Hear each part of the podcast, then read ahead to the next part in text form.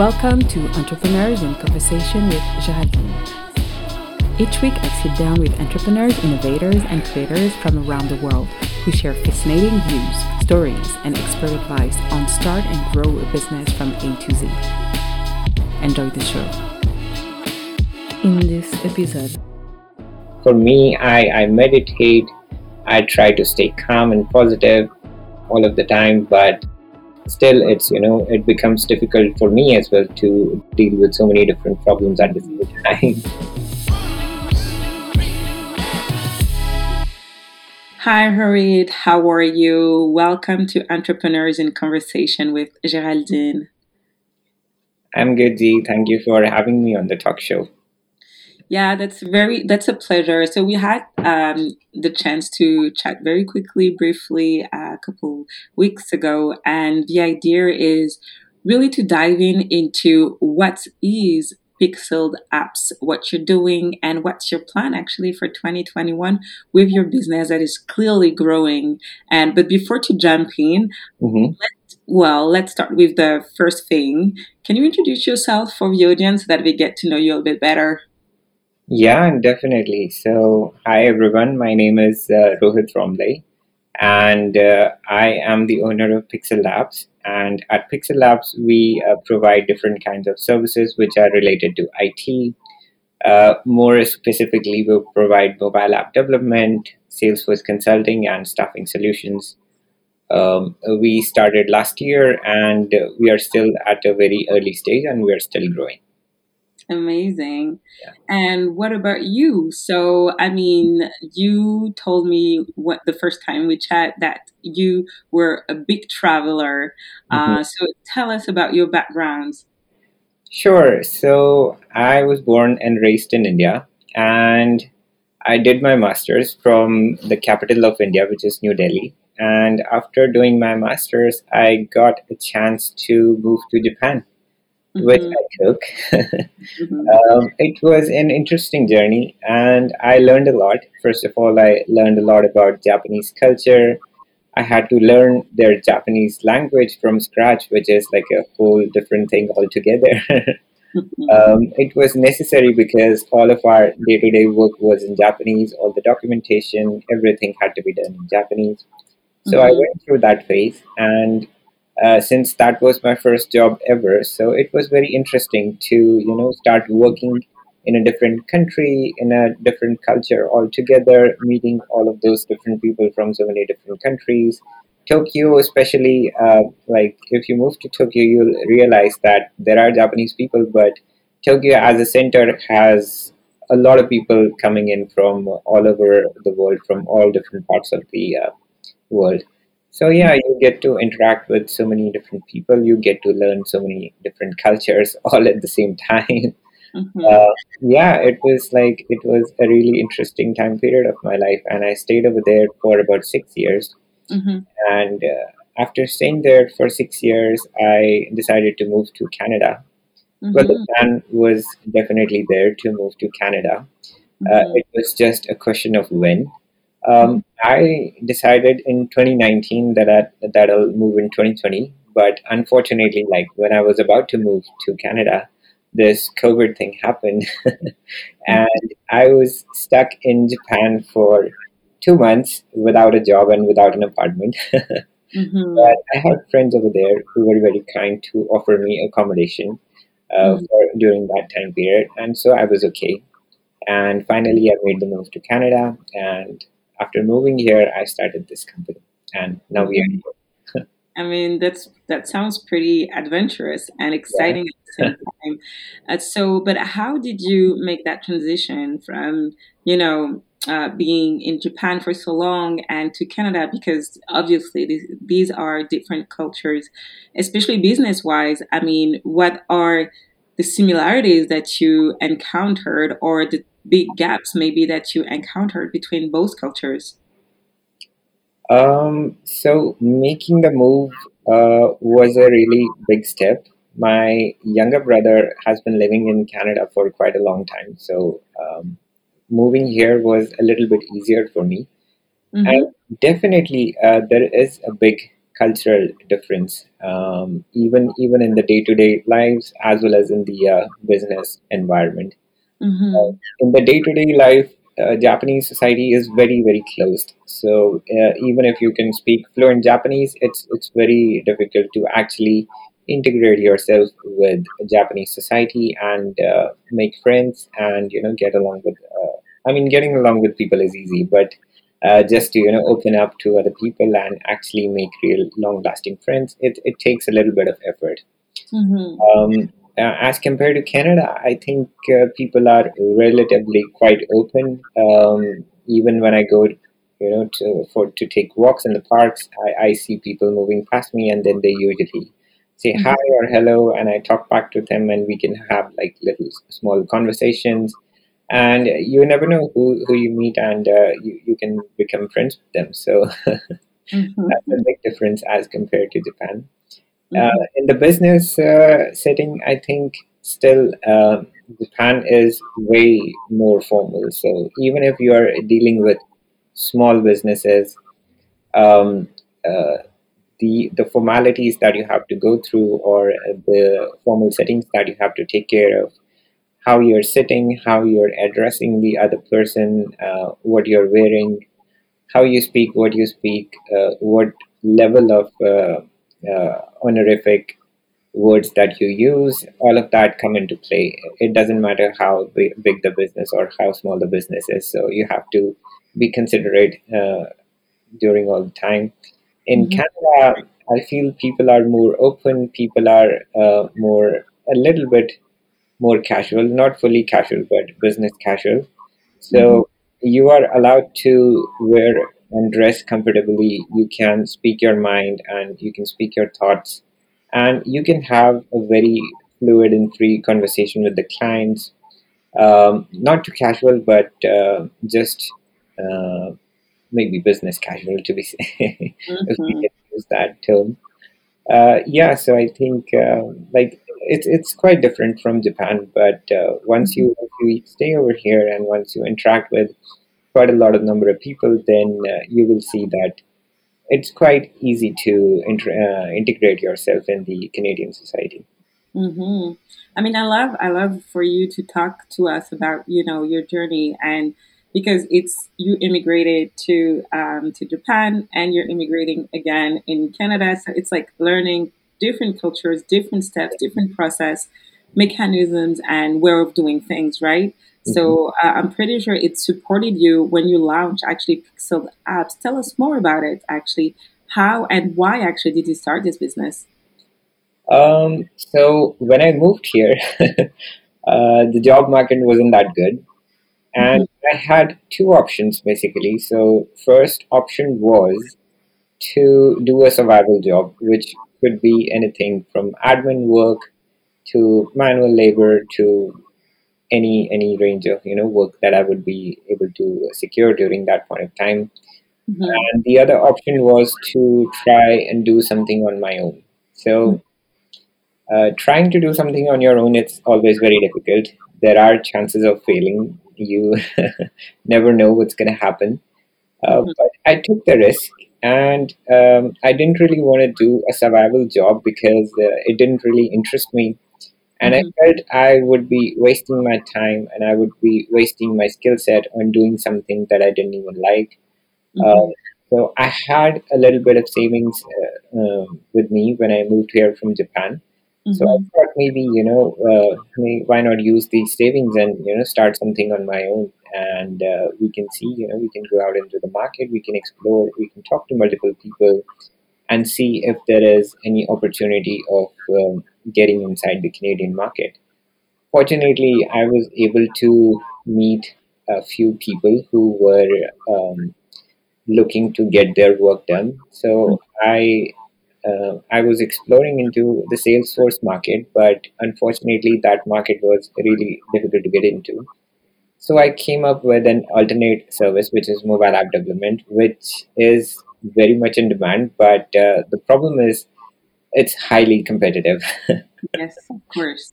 yeah. So I ended up uh, getting into that market, and I ended up securing a few clients Mhm. and that's that was you know the beginning of this company so Mhm. initially i started with a healthcare project and then we moved into e-commerce and then live streaming applications Mhm. so we have like very diverse uh, experience in working with very diverse clients as well as in very diverse industries Mhm. so that was a really you know uh, tough time to begin during the pandemic during june But but there was there was like a like the middle of the pandemic right away. But how did you secure actually your first client from the get go? Um, it's very difficult to say because um, multiple things were going on during that time. Uh, the client contacted me through my website, but how they reached my website is it's a different story altogether. hmm So, um, one way to bring people to your website is, of course, Google Ads, which is very expensive, Yes. but it's an it's an option. Uh, hmm another way is to do SEO, uh, but it takes time. It takes you know multiple months or even weeks. hmm So a middle way is to make YouTube videos. hmm Tell us more about it actually. What's yeah. that? Because you mentioned like different tactics that as marketers we know very well, right? hmm SEO is good, Yeah. efficient, and cost effective, uh, hmm but it takes like you know some time investment, right? Correct. Uh, AdWords, it's very interesting, but I hmm mean, especially when you are starting a new project or a new business, sometimes the marketing dollars will not probably be allocated to um, online advertising. So that's really interesting that you're mentioning YouTube is very interesting in order to support, you know, the launch of a new business. But hmm tell us how. Yeah, definitely. So um, I think even if you go to YouTube right now, and if you see, if you uh, you know search for how to rank your video in the in the first on the first page of uh, YouTube search, you will come up with a few videos, and if you just simply follow what they say, your video will actually start ranking on the first page of YouTube. Mhm. So Google Google handles a lot of traffic on Google.com. Uh, Mhm. YouTube, it's it's quite different from how Google actually works. Mhm. So let's say uh, you're making a video about um how to make an app, like a Mhm. very basic, you know, video. Um, you will see there are, you know, already thousands of videos on YouTube. So how do you compete with all of those videos? Yeah, of course. How? very, uh, yeah. I mean, it's it sounds daunting, but it's not that difficult actually. So what you have to do is it's really straightforward. Find the video which is doing the best. It could be, you know, number one or number two, hmm and just take the views which which whichever has more views. Just target that one. Uh, check the time limit, time length of that video. Let's say it's 12 minutes. Just make a video doing the same thing for 14 minutes and then uh, just make it two or three minutes longer than the best performing video. Add a lot of transitions and screens in that um, and have good content in that video. That's it. You are going to start ranking at least, you know, somewhere. You'll, you'll start getting traffic, you know, to your YouTube videos. Okay. Okay. yeah. So then you mentioned that then you get the traffic to your YouTube video, but what about, you know, SEO, like YouTube SEO? Like, let's say Oh, yeah. have the right key terms as Mhm. well and all the right linking as well. Tell us a bit more about that.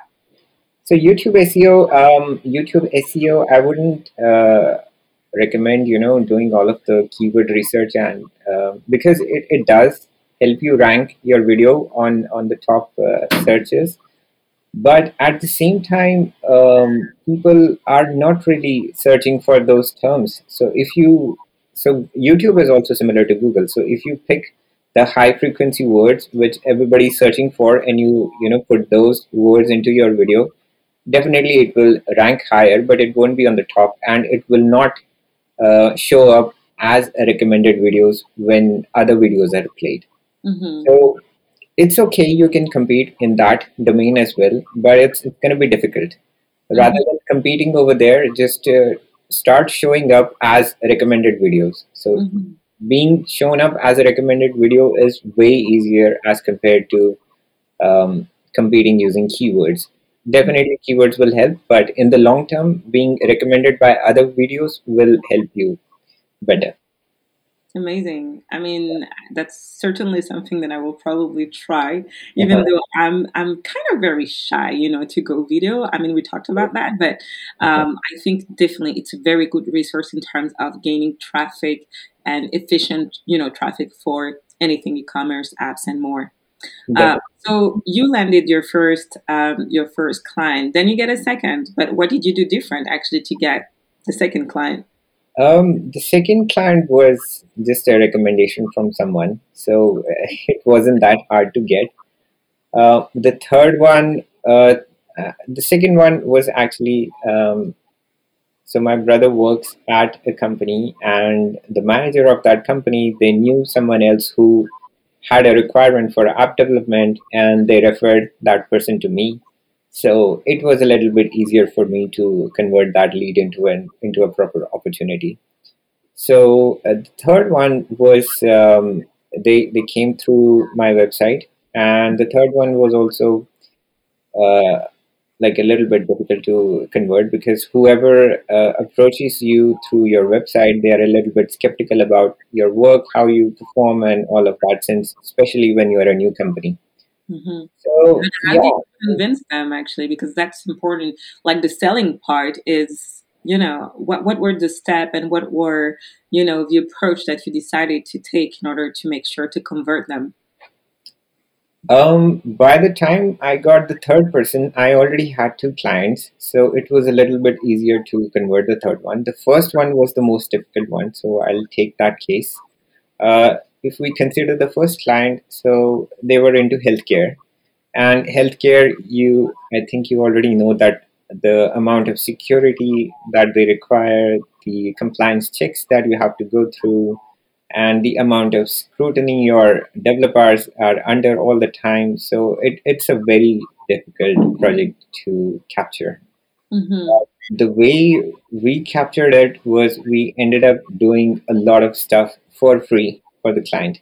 Mm-hmm. So it was our first client. So we gave them free UI designs. We gave them free uh, dummy or prototype applications to play around Mm-hmm. and we came up with the proper business plan for them. We wrote down different you know scenarios how the application is going to perform what Mm-hmm. measures we are going to take. We just ended up giving them a lot of documentation. And until like we, we didn't stop until they they said okay you know we, we trust you. It's enough for us now. I mean, that's so, true, right? Whenever you're starting, you always have at some point to give uh, mhm, a bit of time, uh, love, if I may say, to your leads, to your yeah prospects, in order to make sure that you know you talk to them, you negotiate, and then you end up converting them into sales, right? It takes yeah a bit of time as well. But how did you manage? Um, you know, because as a startup, right?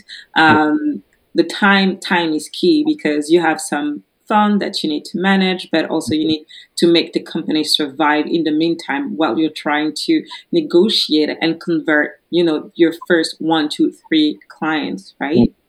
Correct So in my case, how I structured the company was um, so I run the company myself. That's it, and I don't have any permanent employees or any employees at all. Uh, the way I have structured the company is whoever works with me works as a subcontractor.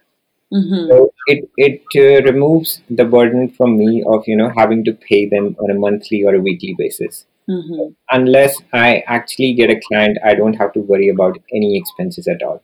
Mm-hmm. And uh, the initial work that I did was actually done by me. So my uh, background is completely technical. Mm-hmm. And so I have knowledge about mobile app development, Salesforce development, and all of that. And so it was a little bit easier for me to, you know, generate all of that data, all of those documents, all of those uh, mobile app, app prototypes for the clients. So um, I didn't end up spending money, but I didn't did end up spending time for that client in order to capture. It's one or the other, right? Yeah, that's true. Um, I mean that that's very interesting. So, but now, so you're growing, right, in the mm-hmm. middle of you know this pandemic, and which is pretty interesting because a lot of people are saying, um, of course, um, the pandemic brought a lot of challenges and obstacles to some businesses who for a lot of them had to shut down and but some of them especially online had the chance to benefit from a lot of online opportunities. Mm-hmm. now so that means you're growing so you're scaling. How do you plan on scaling? Do you plan on staying a company of one or and you know grow the number of contractors that you plan on working with to take the load of the different projects you're working on or do you plan on you know settling down and starting hiring you know? What will be your strategy actually? Um, i'm thinking of partnering up with already existing companies.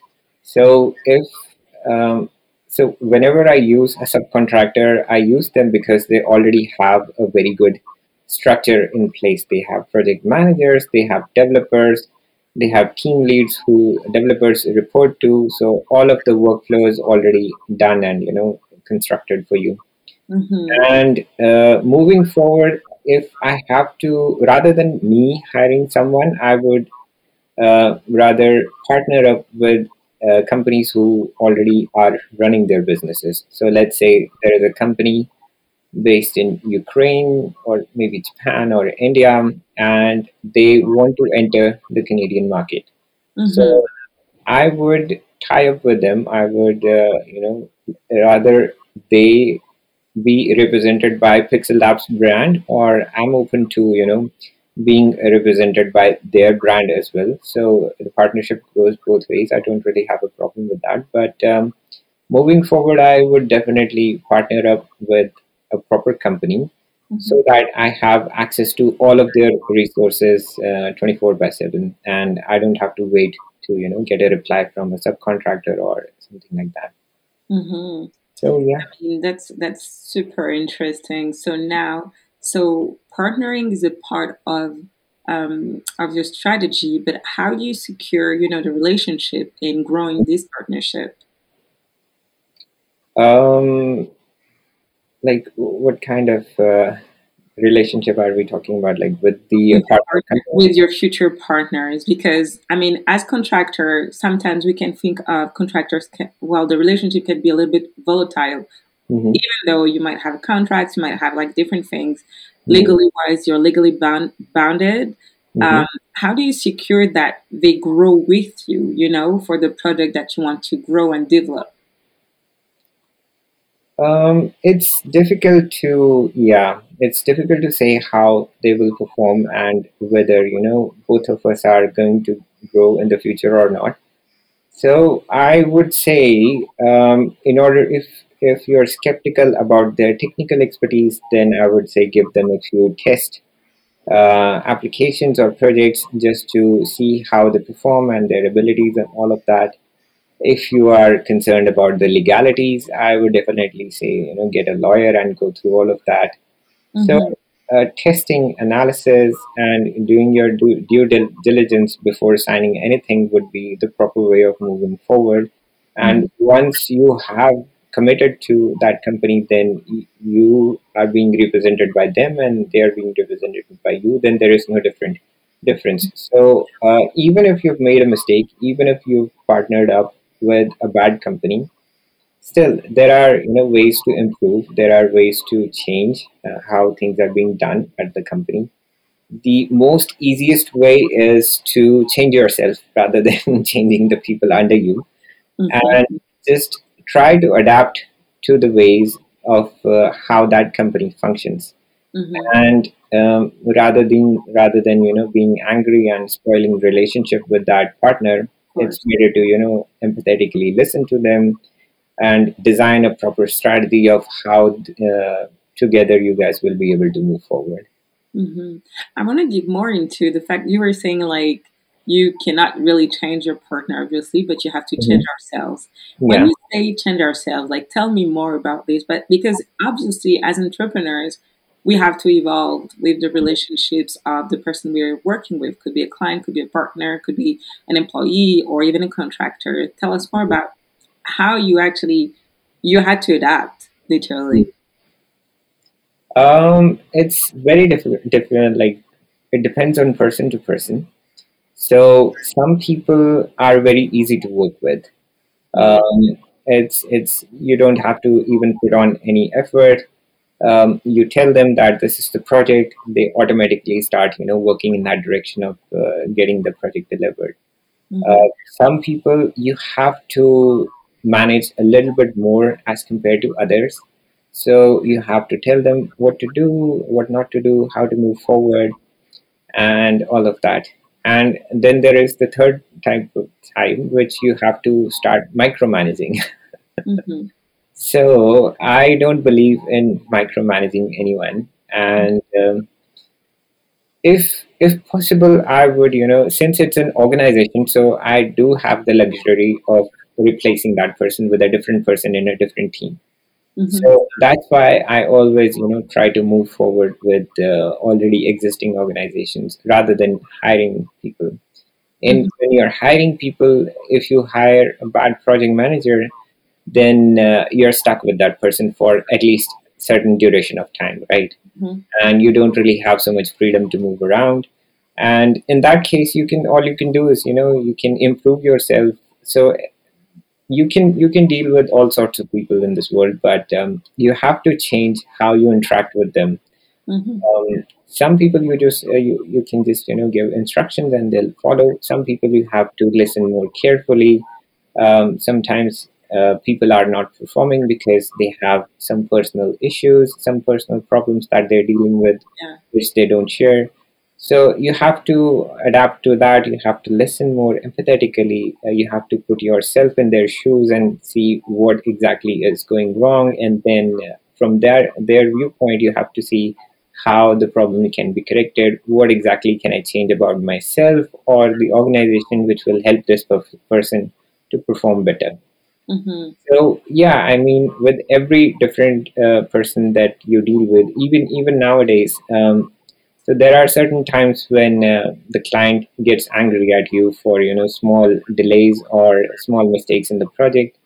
Um, it's it's very simple to deal with that situation. If if the client is getting agitated, you just you just stand in, in their corner you take their side you say yeah i would be frustrated too if that happened to me. And when you say that what happens is the um, client they go into you know that analysis mode. They say okay fine you know this guy is you know saying is in my corner he's agreeing with me.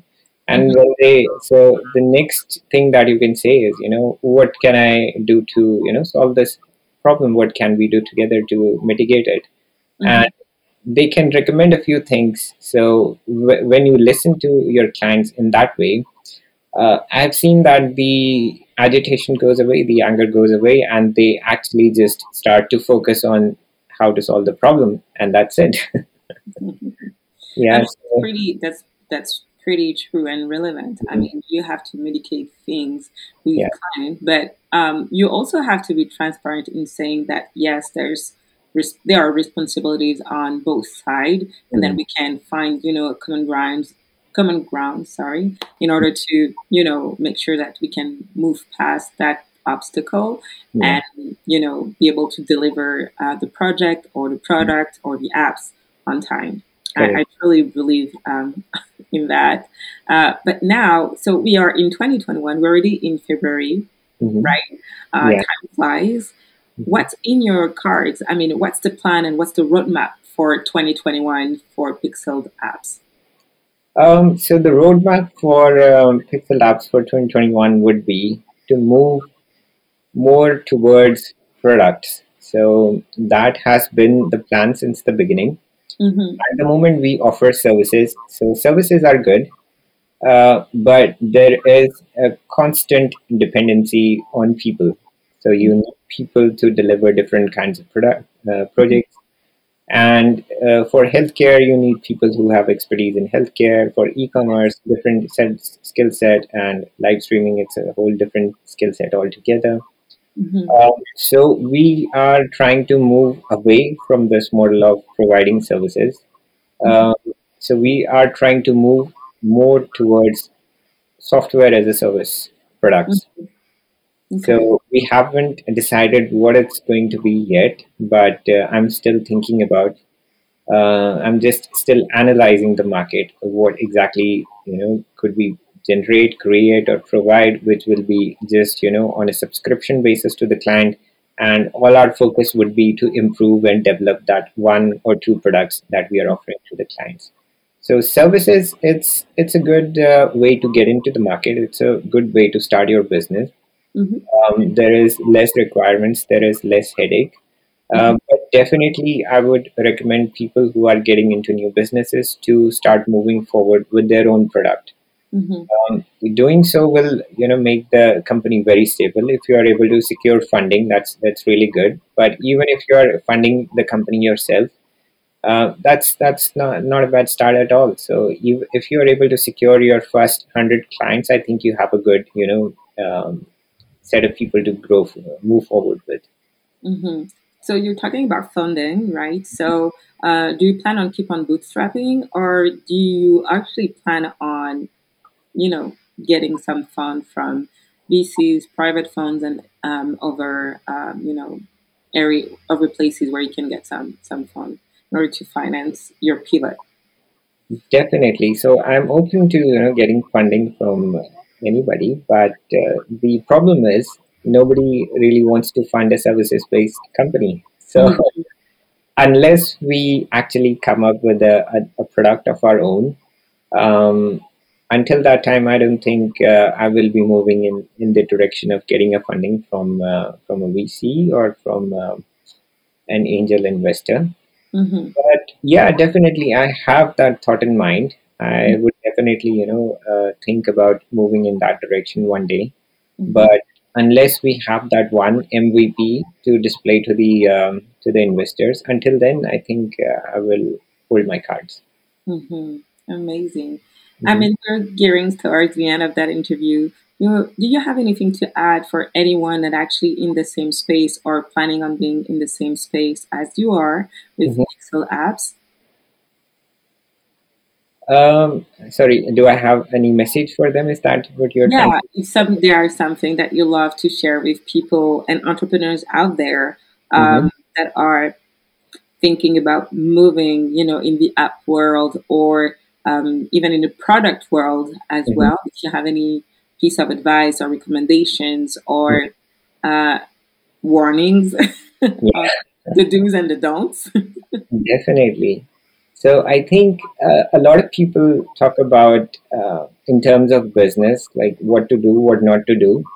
Um, definitely, those things are there. And if, if somebody is planning to start a business, I would definitely recommend them to you know give it a go. Uh, but there is a very uh, less talked about aspect of this, which is mental health. So mm-hmm. if uh, you are starting your own business or any any company on your own, um, you will definitely be you know faced with multiple multiple challenges, multiple failures, and I I know people who fall a victim to depression, sadness, and all of that. So I think anybody who is you know getting into the business, starting their own business, um, it's it's it would be you know it would be nice if they can pay attention to their mental health as well. If they have somebody to talk to or uh, if they have like a program that they like for me i i meditate i try to stay calm and positive all of the time but still it's you know it becomes difficult for me as well to deal with so many different problems at the same time and uh, cash flow. Cash flow is definitely something uh, cash flow is a big factor of uh, causing sadness and depression in people. So mm-hmm. if you see yourself going into negative i would uh, recommend that you know prepare yourself to have uh, a point where where you say okay i, I can go into maybe 5000 negative or maybe 10000 negative and after that i'm going to stop that's the maximum amount of loss that I can, you know, take without actually breaking. So I I would say you know pay a lot of attention towards mental health. Yeah, I think yeah, you're definitely right. I mean, mental health is everything. yeah, Um, definitely, there's some challenges that we are facing, and yeah. no over category professional categories are facing. But Mhm. this is important to, like you said, to remain positive, and things you know comes and goes as well. And then what's not okay today might be probably very okay tomorrow. So Yeah, we'll have to keep that in mind. yeah, absolutely, absolutely. So, Roy, that was a pleasure to have you on the show, and I'll see you next time. Thank you, Z. Thank you for you know taking out the time to do this talk show with me today. Thank you so much. Bye. Thank you. Thank you. This is the end of the show. Share the show with your community. Make sure to listen to the next episode on Spotify, iTunes, Stitchers, and Anchor, and more. Follow us on Instagram at ecg.podcast and me, Geraldine GP. Follow me on Twitter, LinkedIn, and Instagram. See you next time.